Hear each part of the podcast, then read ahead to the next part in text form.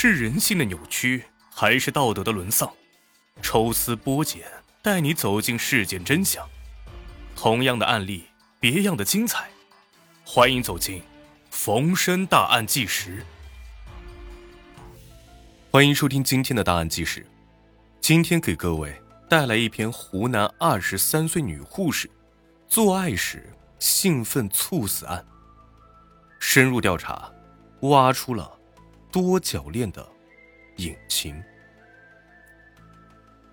二零零一年六月十二号下午的五点左右，一位男子双手抱着一个昏迷不醒的年轻姑娘，神色慌张的冲进了湖南怀化市会同县中医院，大声的喊道：“，来人啊，快救救她！”值班医生闻声赶到，仔细一看，那位昏迷不醒的姑娘。正是本医院的女护士罗萍萍。罗萍萍刚二十三岁，在中医院工作有三年的时间了，如今陷入重度昏迷，瞳孔散大，心跳微弱，随时有着生命危险。医生一边组织抢救，一边询问那名男子到底发生了什么。那名男子说道：“我我叫马学兵，是她的男朋友。下午我们两个亲热的时候，她太兴奋了。”突然一阵扭动，从床上掉了下去，就昏迷过去了。马学兵一阵的哽咽，继续说道：“我觉得他是太兴奋了，引发了心脏病或者是脑溢血才晕过去的。医生啊，我求求你，一定要想办法救活他。”负责抢救的医生想了各种办法，也是无力回天。三天之后，罗萍萍因抢救无效死亡。这三天。马学兵一直待在医院，苦守着罗萍萍，医护人员都被其深情所感动。当医生宣布罗萍萍死亡之后，马学兵扑到了罗萍萍的尸体身上，不停的哭着。随后，马学兵的母亲和朋友也赶到了医院，表示哀悼。与此同时，马学兵的母亲向医生证实了罗萍萍容易兴奋过度一事。他说道。学兵早就和我说过，罗萍萍有这样的毛病，每次亲热的时候会极度兴奋，有一次甚至背过气儿去了。也正是因为如此，我才不同意他们俩结婚。马学兵的朋友张超也说道：“呃，萍萍确实有这方面的问题啊。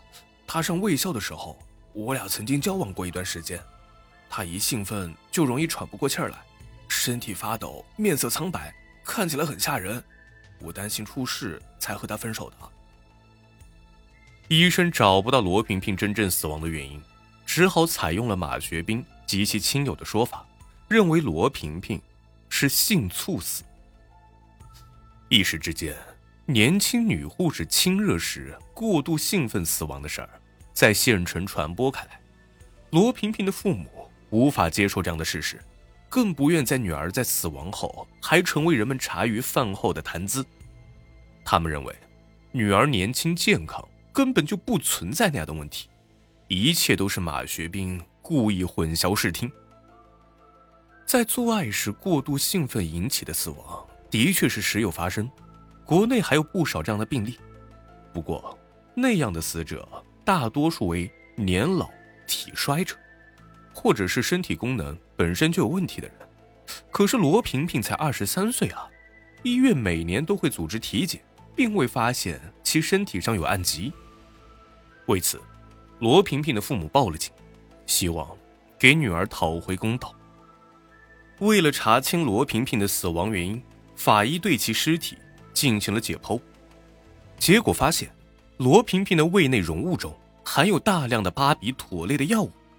最终，法医得出结论：罗萍萍是因服用大量镇定催眠药中毒身亡，并非是因为兴奋过度引起的。罗萍萍之死，果然暗藏玄机。经过多方取证，办案人员排除了罗萍萍自杀的可能，因此断定，这是一起谋杀案。罗萍萍的男友马学兵，自然就成为了重点嫌疑人。面对办案人员的审问，马学兵表现得十分冷静，一再声称自己没有杀人。